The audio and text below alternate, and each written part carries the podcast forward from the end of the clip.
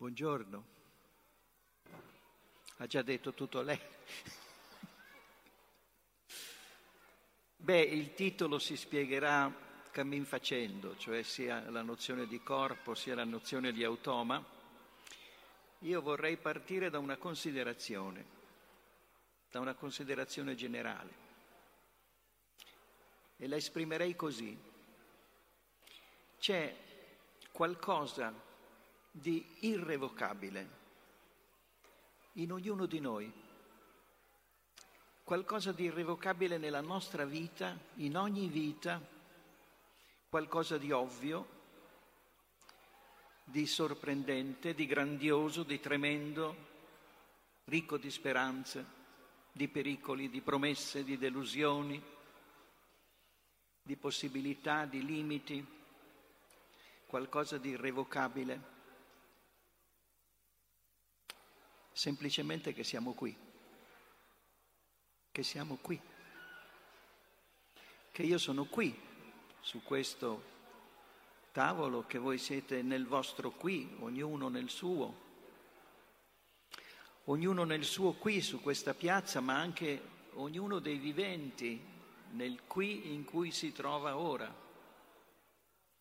Diceva un presentatore della RAI, ovunque voi siete, eh, ovunque voi siete eh, ovunque avete il vostro qui.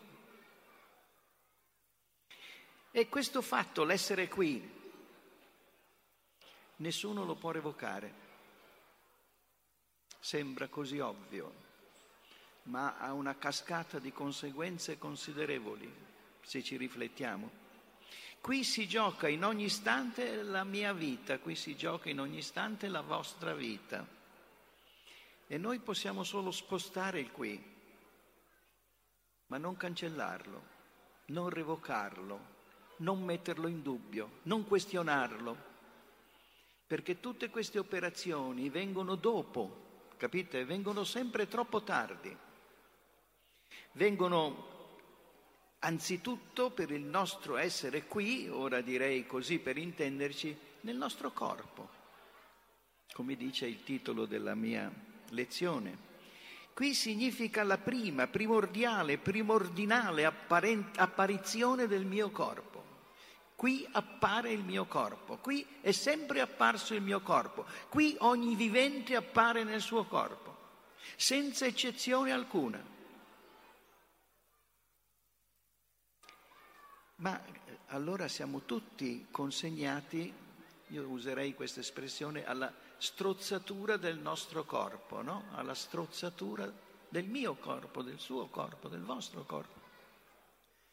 Ognuno è consegnato a questo destino primordiale, diciamo così, a questo fatto originario che appunto è irrevocabile, che nessuno può cancellare. Ovviamente si danno molti giudizi no, su questo fatto di essere in un corpo. Ricordo solo molto così di volo, no? cose che sappiamo, ricordiamo tutti. Platone considerava il corpo come il carcere dell'anima. Sì, ma prima doveva averlo. Questo viene dopo. Oppure possiamo ricordare la differenziazione che i cristiani facevano relativamente alla nozione di persona, come è stato bene ricordato, persona voleva dire personaggio, ma i cristiani in realtà volevano dire individuo spirituale, no? distinto dal corpo materiale. Heidegger, per esempio, riteneva questo modo di ragionare insufficiente.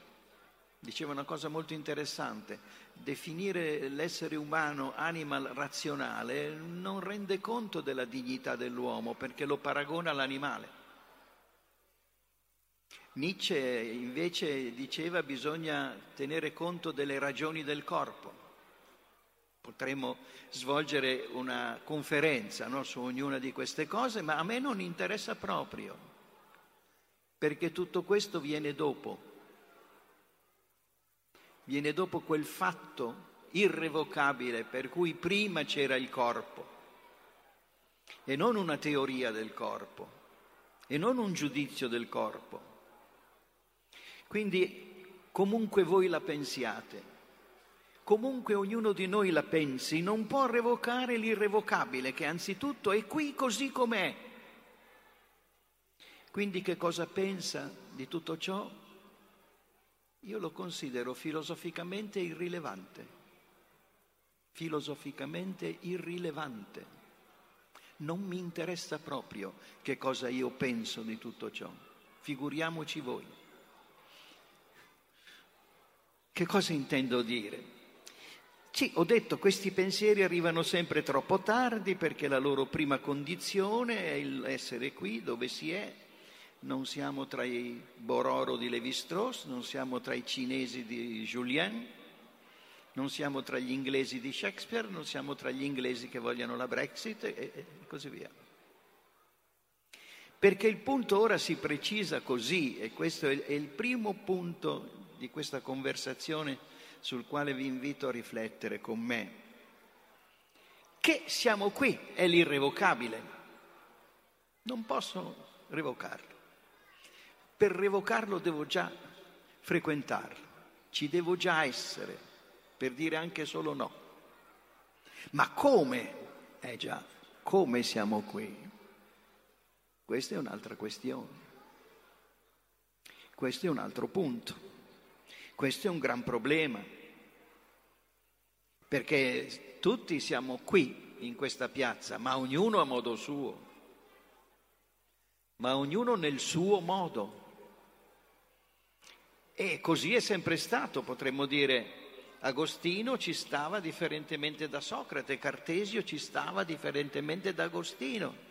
Hume ci stava differentemente da Cartesio e il ragionier Bianchi ci sta differentemente dal commendator Rossi. E questo è il vero problema. Che noi è vero, anzitutto siamo qui, ma non siamo semplicemente qui, siamo qui nel modo in cui siamo qui. Come possiamo esprimere questa svolta del nostro discorso, della nostra riflessione. Capite che qui non interessa come il ragionier Rossi ritiene di essere qui, ma che è qui nel modo del ragionier Rossi o del commendator Bianchi o del professor Sini o di uno qualunque di voi. E io credo che si debba esprimere la cosa in questi termini per comprenderla almeno un pochino, che siamo qui eredi. Siamo degli eredi. Abbiamo un'eredità che portiamo inconsapevolmente o consapevolmente, più o meno, ma siamo eredi e siamo in debito. Siamo in debito di quell'aspetto della nostra cultura, del nostro essere figli del nostro qui, del nostro tempo, che è appunto quella che io chiamo l'automa ciò che si muove da sé. Siamo sempre molto superficiali su questi problemi, cioè pensiamo che l'uomo fa la cultura. No, signori, è la cultura che fa l'uomo. Pensiamo che l'uomo lavora, no, è il lavoro che fa l'uomo. L'uomo è il prodotto del suo lavoro. E il suo lavoro, come vedremo più avanti, ha delle caratteristiche molto peculiari, molto particolari. Ma ora io vorrei sollevare la questione filosofica fondamentale, quella che vorrei chiamare così. Siamo qui, siamo figli del nostro tempo, siamo gli eredi del nostro tempo, siamo in debito verso il nostro tempo, vuol dire verso la nostra società, no? verso la nostra cultura. Parliamo questa lingua? E questa lingua non l'ha fatta nessuno di noi. Noi siamo parlati da questa lingua, come diceva bene Heidegger, no? L'abbiamo ricevuta, poi la trasformiamo involontariamente, ma l'abbiamo ricevuta e ci intendiamo perché siamo italiani di questo secolo. Di, hm? se qui ci fosse Machiavelli farebbe fatica a capirci. Ora, se siamo eredi, se siamo figli, se siamo coloro che hanno un debito strutturale, hm? col modo del loro essere qui, mi capite, vero? Col modo del loro essere qui. Allora, come possiamo, ecco la domanda, come possiamo, utilizzando le forme dell'essere qui, per esempio il nostro linguaggio, le nostre conoscenze, le nostre credenze, come possiamo farne un metro di giudizio del nostro essere qui? Noi usiamo una eredità per giudicare l'eredità. È quello che facciamo di continuo. Eh? Tutti continuamente ci accapigliamo perché diamo un giudizio del modo dell'essere qui. Eh, pretendiamo di dire da dove viene, pretendiamo di dire qual è la sua verità, pretendiamo di dire qual è il suo senso, qual è il suo fine se ne ha uno, uno pensa all'evoluzione di Darwin, quell'altro pensa al buon Dio, quell'altro pensa altre cose ancora, ma con che diritto, visto che usa quegli stessi strumenti di cui è l'erede, di cui è il risultato retroflette il risultato sul senso della sua vita, ma il senso della sua vita è di essere un risultato. E quindi qualunque cosa dirà è già giocato dal fatto di essere un fatto ereditato, di non poter che ragionare così. Non può ragionare come Shakespeare, non può ragionare come Epicuro, può ragionare soltanto come un italiano che sta su questa piazza, eccetera, eccetera, eccetera, e che ha ereditato tutto quello che sa. E adesso cosa fa? Prende quello che sa come giudizio fondamentale, oggettivo, universale, assoluto. Capite che è un'assurdità totale. Questo è il problema filosofico fondamentale.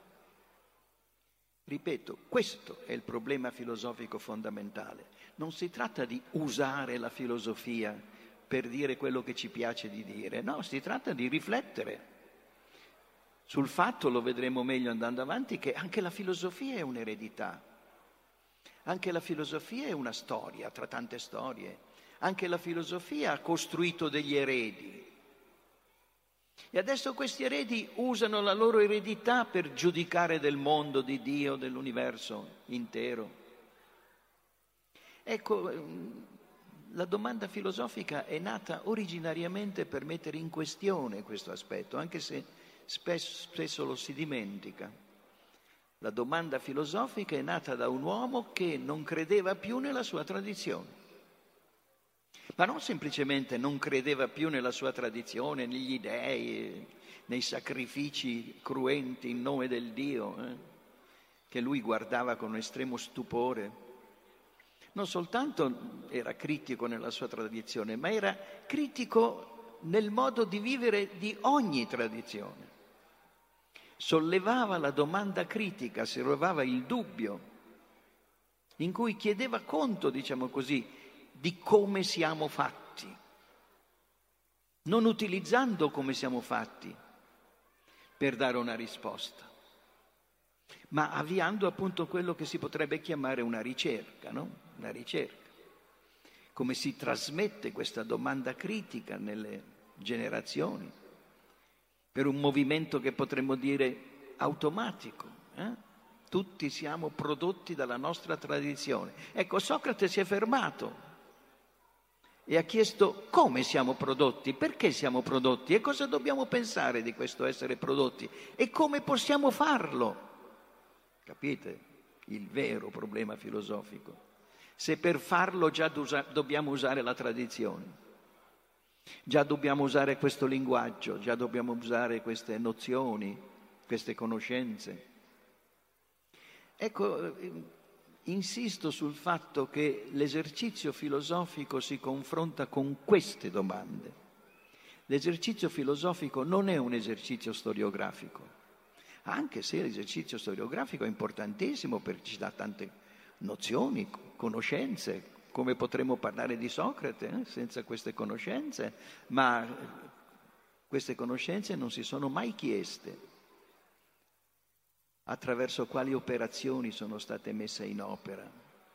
Perché Diogene Laerzio pensa in un certo modo della storia della filosofia, Aristotele pensava in un altro modo, Kant o Hegel e un altro ancora. Chi risponde? Lo storiografo? No, perché è messo in questione lui stesso. La figura storiografica è una figura. Una persona, dice questo festival, no? che è lei stessa in questione se abbiamo capito la domanda filosofica, così come sono in questione tutte le filosofie che io preferirei chiamare ideologie, quelle che credono di poter utilizzare la tradizione filosofica per dire polemicamente spesso o dialetticamente fra di loro delle nozioni che si spacciano per universali e assolute che c'è un'esperienza assoluta, che c'è una conoscenza assoluta, che ci sono verità assolute e come fa a dirlo? In base a quella cosa relativa che lui è? Ecco, detto questo, allora adesso facciamo un passo, una proposta di passo. Come ce la mettiamo allora con tutti questi paradossi, col paradosso della filosofia che, come dicevo, illumina l'esercizio filosofico. La filosofia non è una dottrina, eh? non è una dottrina, non è una scienza, non è un insegnamento nel senso tradizionale. Diceva bene Wittgenstein, keine Lehre, nessuna dottrina, ma esercizio. Bene, come avviamo un'idea di esercizio, quale possiamo proporci qui nel breve tempo che abbiamo? Io prenderei come punto di riferimento una nozione che mi è molto cara e che si può tradurre con la parola discorso.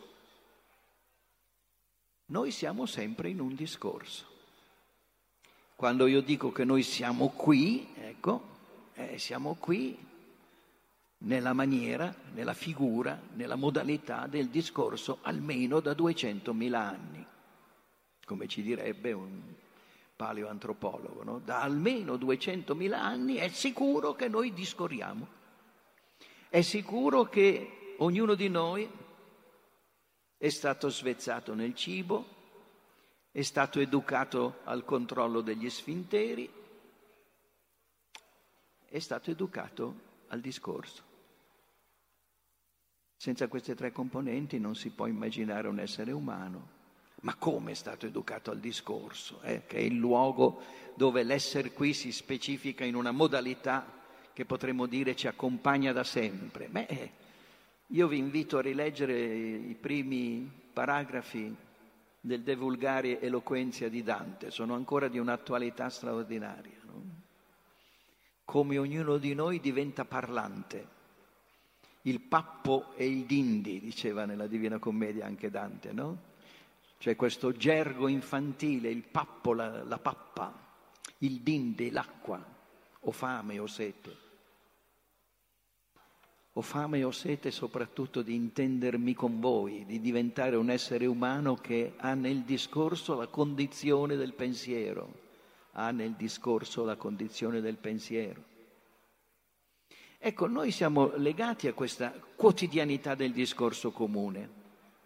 Noi dicevo già prima, no? qui frequentiamo una viva esperienza del discorso quotidiano che è quello che io sto frequentando nella eh, fiducia che, di essere almeno in parte inteso perché questa vivente lingua, diceva Husser, questo Sprachleib, mm, questo corpo vivente linguistico ci è comune.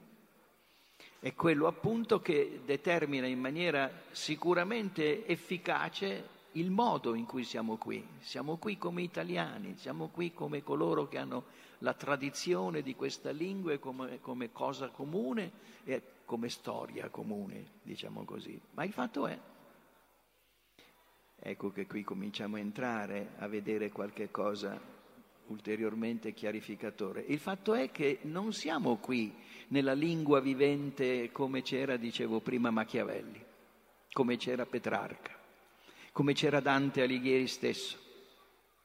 Per leggere la traduzione del De Vulgari Eloquenza, cosa facciamo? Lo traduciamo in un italiano attuale, no? La potenza di questo pensiero di Dante ci, ci accompagna ancora, ma tradotto continuamente. Eh? Cosa letteralmente pensasse Dante e i suoi contemporanei, nessuno di noi lo può dire, perché lo possiamo dire solo nella nostra traduzione e non siamo altro che sempre nella traduzione della traduzione. Cioè, in parole povere, siamo in una modificazione continua del discorso. Io non parlo più come mio nonno e le mie nipotine, ne ho due, non parlano più come me. Ma perché? Ecco, questa domanda ci aiuta moltissimo. Perché è irrevocabile l'essere qui, ma il modo dell'essere qui è totalmente modificabile nel tempo, totalmente trasformabile? Io vi richiamo molto sinteticamente a tre fattori fondamentali che danno un'idea del perché noi, essendo qui nel modo in cui siamo qui, siamo però attraverso un mutamento continuo. Oggi si dice così, come si dirà fra 50 anni. Oggi si pensa così e si pensa attraverso sempre il discorso. Nulla è umano senza il discorso. E perché il discorso cambia continuamente, l'umano cambia continuamente, i giudizi cambiano continuamente, quello che pensavano i contemporanei di Socrate nessuno di noi lo pensa più. Perché? Dicevo tre fattori che vorrei evocare e il primo fattore sono le conoscenze strumentali. L'essere umano è il prodotto della sua tecnica, l'essere umano è il prodotto del suo lavoro.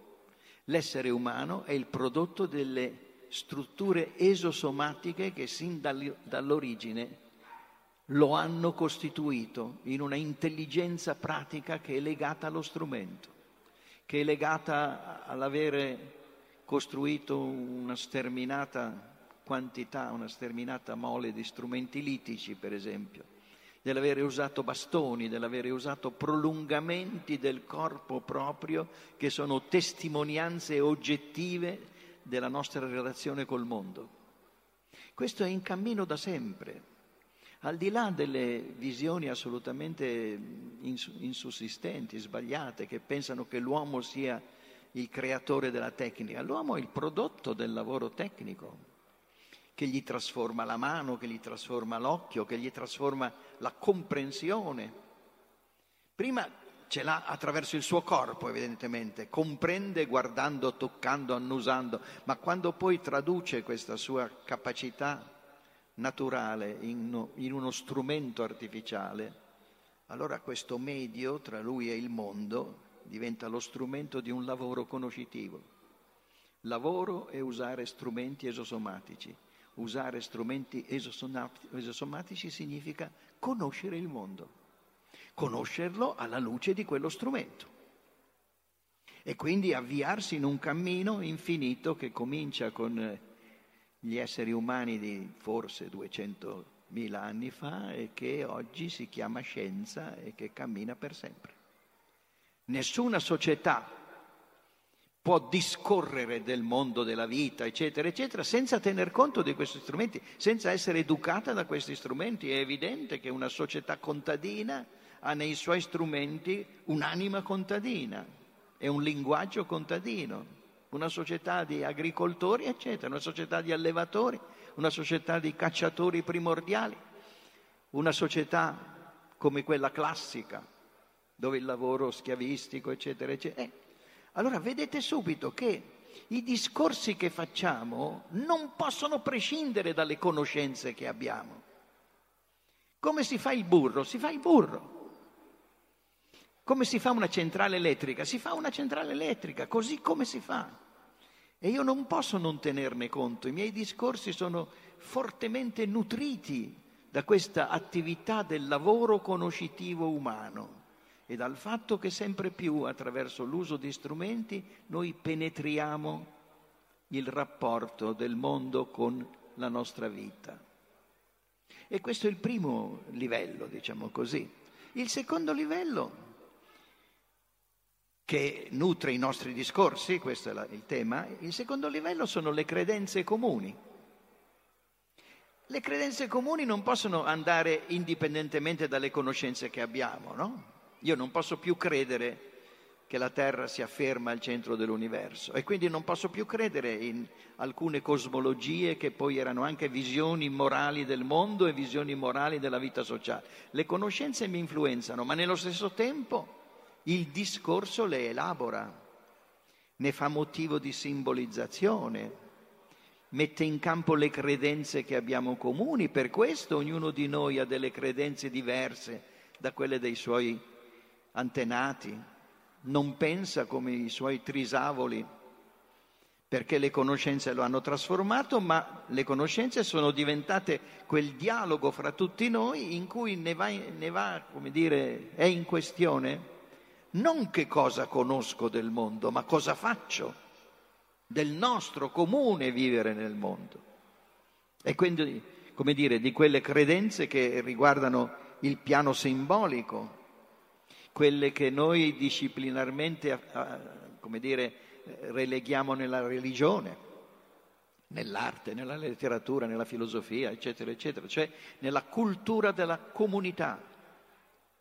Una cultura della comunità che è influenzata dalle conoscenze e che però fa delle conoscenze il fondamento sulla base del quale decidere che cosa è vero per noi, che cosa è buono per noi. Sino al terzo punto. E il terzo punto sono le norme politiche, legali, morali che fondano la legge, cosa anch'essa ovviamente in grande metamorfosi attraverso i tempi. Quello che oggi riteniamo giusto non è assolutamente certo che sarà ritenuto così domani, e i tre momenti li dobbiamo vedere in una loro coimplicazione, siccome conosciamo strumentalmente e lavoriamo così, produciamo effetti sociali condivisi, allora ci facciamo delle idee simboliche, ci facciamo delle visioni di mondo delle visioni della comunità, di come stare insieme, modifichiamo i nostri discorsi quotidiani attraverso i quali spesso anche polemizziamo, no? spesso ci confrontiamo, come si dice, ma tutto questo nell'ambito quindi di una legalità che deve costituire il principio del potere, il principio della forza, il principio della legge e i criteri del giusto e dell'ingiusto, del buono e del cattivo, eccetera, eccetera, del favorevole e sfavorevole, attraverso una continua dialettica interna di questi tre momenti che si associano fra di loro. E allora è così che ogni società, quindi anche la nostra, coltiva discorsi credibili, discorsi condivisi, discorsi ritenuti veri, il Santo Uffizio riteneva assolutamente vera la visione aristotelica della, della natura, poi ha dovuto ricredersi. Ma nel contempo queste modificazioni accadono perché i tre momenti che ho ricordato nella loro coimplicazione sono di una complessità assolutamente irriducibile. E questo è un altro pensiero che io vi propongo, quello che io chiamo il potere invisibile delle cose, il potere invisibile delle cose. Cosa succede per il fatto che noi siamo qui questa mattina? Ma chi lo può dire? Ognuno può testimoniare di cosa succede a lui, del perché è venuto qui, del che cosa ne ha ricavato oppure no, del che cosa gli succederà in quanto è venuto qui. E questo ha creato tutta una serie di conseguenze incredibili per questa bellissima organizzazione di un festival di filosofia che coinvolge gli interessi di migliaia di persone. E ogni cosa che accade innesca conseguenze che nessuno è in grado di calcolare. Non c'è l'occhio universale, capite? Non esiste un occhio universale. Quindi tutto quello che accade ha una complessità invisibile che agisce dietro il nostro corpo, che trasforma le città, che trasforma le famiglie, che trasforma le mode, i costumi, i discorsi. Noi oggi discorriamo sapendo che molte persone utilizzano mezzi elettronici che solo 50 anni fa non c'erano e che trasformano nel bene e nel male i nostri discorsi, le nostre opinioni, l'automa della cultura, come dico io, no? il fatto che l'essere individui sociali, individui che praticano il discorso e che lavorano il mondo, eh, ha come conseguenza una mutevolezza continua, una generazione spontanea di effetti e di, efficace che non possiamo calcolare, che sono loro che si muovono e che ci modellano. Eh? Guardatevi come siete vestiti. Cento anni fa sarebbe stato scandaloso come siete vestiti oggi. Sarebbe stato considerato del tutto, ma insomma, non va bene così. Non ci si può permettere di andare in giro così. Oggi lo troviamo molto giusto, molto normale. Chissà come andranno in giro fra cento anni. Perché sono le conseguenze invisibili di questo mondo complicatissimo dei tre fattori che prima elencavo. Il fatto che la stessa strumentalità della vita umana produce effetti continui, perché ogni strumento, capite, ha l'efficacia che ha. Se io uso un bastone, esempio che faccio sempre, rendo il mondo bastonabile e quindi acquisto una potenza di conoscenza che prima non avevo. Però posso bastonare il mondo, ma solo bastonarlo. Il bastone stesso mi mostra i suoi limiti, mi mostra che ha bisogno di qualcosa d'altro perché le zanzare non le prendo col bastone. Ogni strumento genera un altro strumento, sempre di più, sempre più complesso, sempre più metamorfico. E quindi già la nostra iniziativa, e figuriamoci i nostri discorsi, producono conseguenze che sono al di là della nostra possibilità di comprensione. Ma allora, se questo quadro che ho cercato di disegnare è abbastanza chiaro davanti ai vostri occhi, ora dobbiamo dire una cosa fondamentale, no? Non possiamo non dire una cosa fondamentale. E la cosa fondamentale è questa, che tutti questi discorsi che io ho fatto sino qui, è ciò che non si può revocare, è però il fatto che ciò che non si può revocare è in una sua modalità e che questa modalità è un'eredità e che questa eredità è sostanzialmente un debito che abbiamo verso il passato, che ci conforma a essere così come siamo nel presente. Beh, tutto questo è appunto un'eredità. Sto dicendo qualcosa di vero? E in che senso? Bisogna sbattere il muso di fronte a queste domande, se si vuole entrare nell'esercizio filosofico. È evidente che ciò che sto dicendo devo tradurlo necessariamente così. Quello che io dico non ha una verità universale assoluta. Non è vero di tutta l'umanità. Non è vero che tutti gli esseri umani sono implicitamente o spontaneamente filosofi, tutte balle. Quello che dico dipende da quella storia che ho evocato.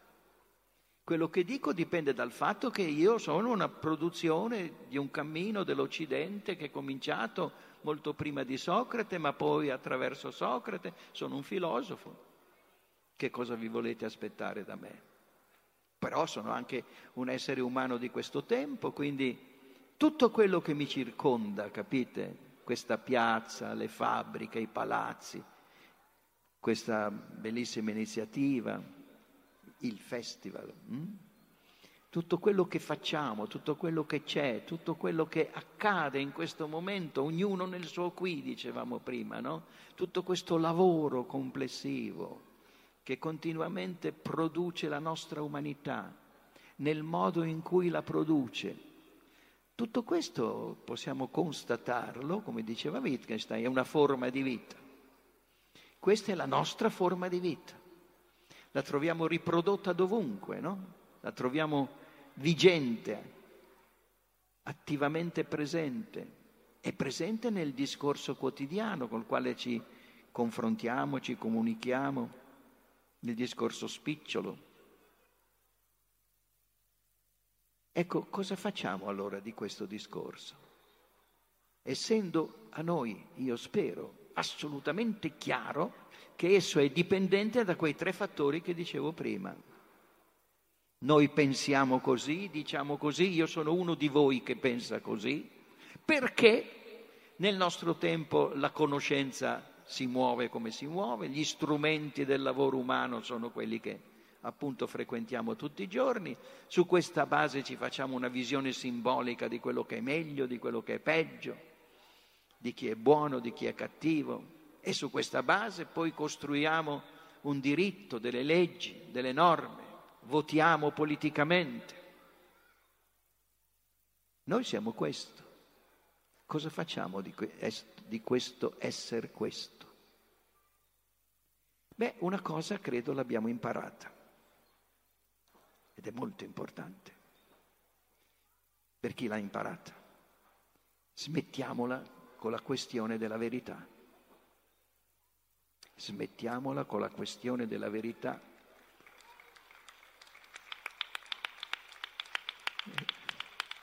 Vi ringrazio. È però dura, eh? Smettiamola con la questione della verità vuol dire smettiamola di pensare che quello che io penso abbia il valore di una verità assoluta. Oh, avere il coraggio di questo è difficile naturalmente, perché fa molto comodo, esalta molto la nostra psicologia, dedicarsi a, come dire, ai discorsi per convincere gli altri che noi abbiamo ragione. Cosa ce ne facciamo di queste povere ragioni?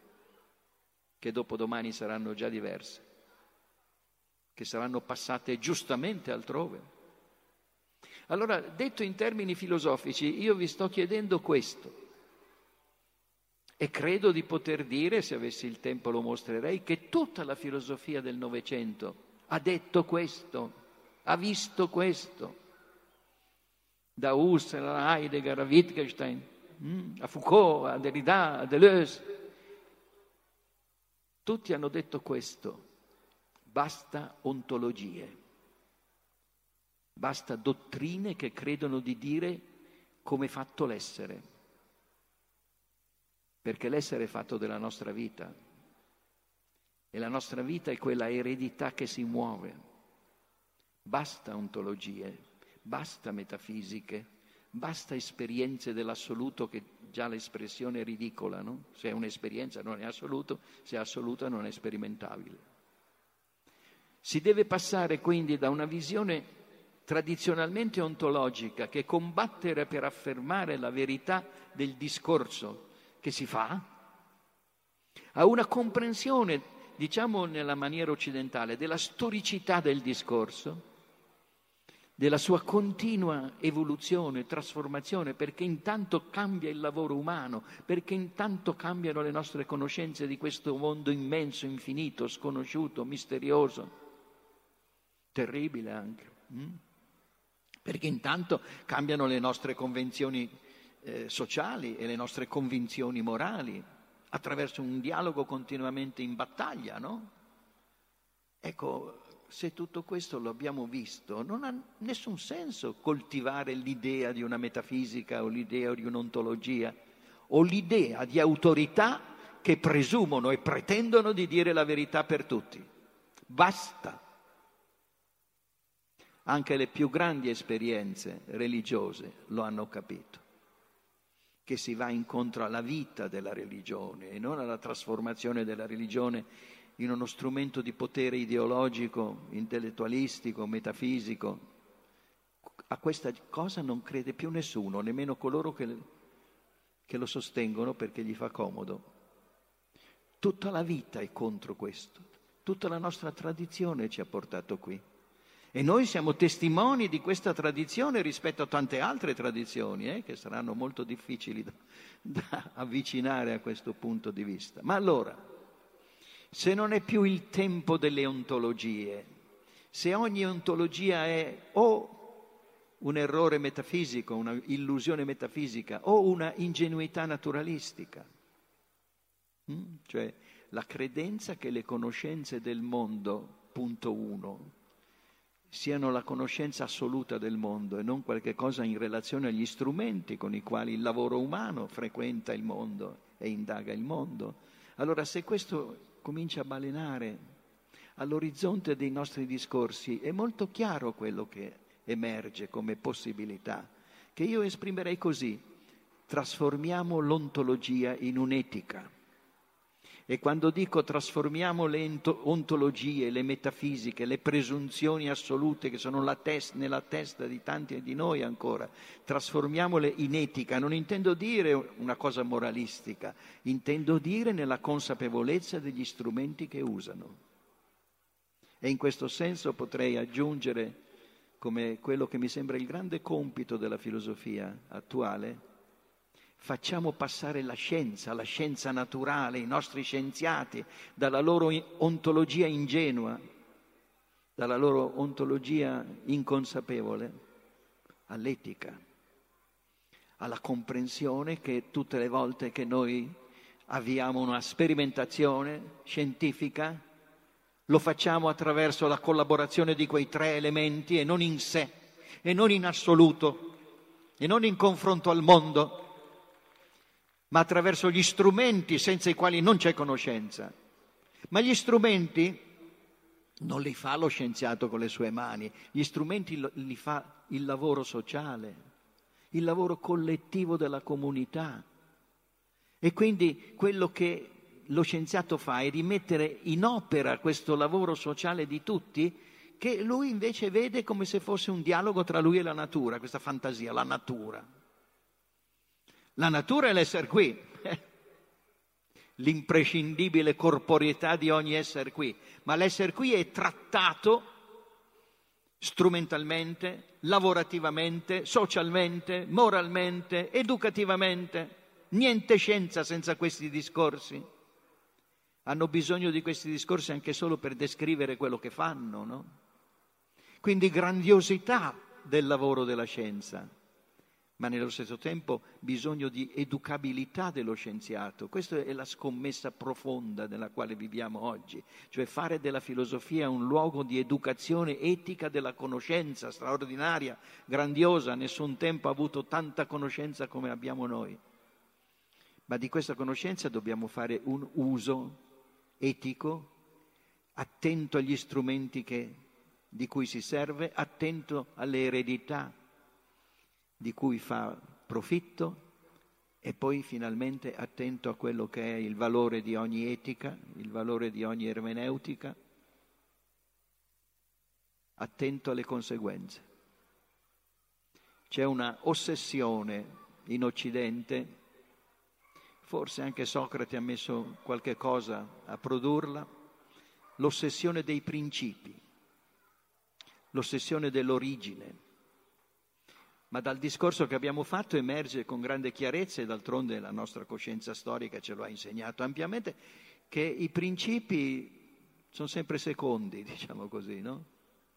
Non si reggono mai questi principi, anche per il semplice fatto che la loro originarietà è un'eredità, che è qui e ora che dico che sono quelli i principi, che è qui e ora che dico che è questo l'originario. Ecco, questo ha costituito una continua, come dire, metamorfosi della nostra cultura. Ancora politicamente noi siamo molto legati a queste idee che hanno avuto una storia e una, una efficacia importante, no? I principi in base ai quali si è costituita la carta dei diritti dell'umanità. È molto fragile, infatti è continuamente disattesa è molto fragile perché questi principi non esistono. Sono stati efficaci nella storia quando si sono opposti a altri principi che dicevano se tu hai questa religione sei un uomo, se non hai questa religione ti scortichiamo. E allora sono venuti i principi dell'illuminismo, i principi che dicevano no, c'è una fraternità, un'umanità, sono questi i principi. Sbagliato ha prodotto qualcosa di efficace ma qualcosa di insostenibile che è tuttora in discussione, perché non bisogna ragionare per principi, questo una trasformazione etica del sapere lo mostra chiaramente, dobbiamo solo, esclusivamente parlare in base alle conseguenze, in base alle conseguenze. Se io ti metto in una piazza con le fascine sotto i piedi, e dico che sono la religione dell'amore. Non è vero. E questo è il punto. nel momento nel quale noi ci rendiamo conto dell'essere qui come eredi, dell'essere qui come coloro che hanno appunto un debito verso il passato che li conforma a tutto ciò che oggi si fa e che deriva da quel che si è fatto e che si è trasformato rispetto a quel che si è fatto e che si trasforma mentre lo si fa. Se tutto questo comincia a esautorare la nostra volontà di verità, come diceva Nietzsche, eh, vi ricordate? Passaggi bellissimi di Nietzsche, non tutto è buono nella volontà di verità. Per questo dicevo, basta con la verità.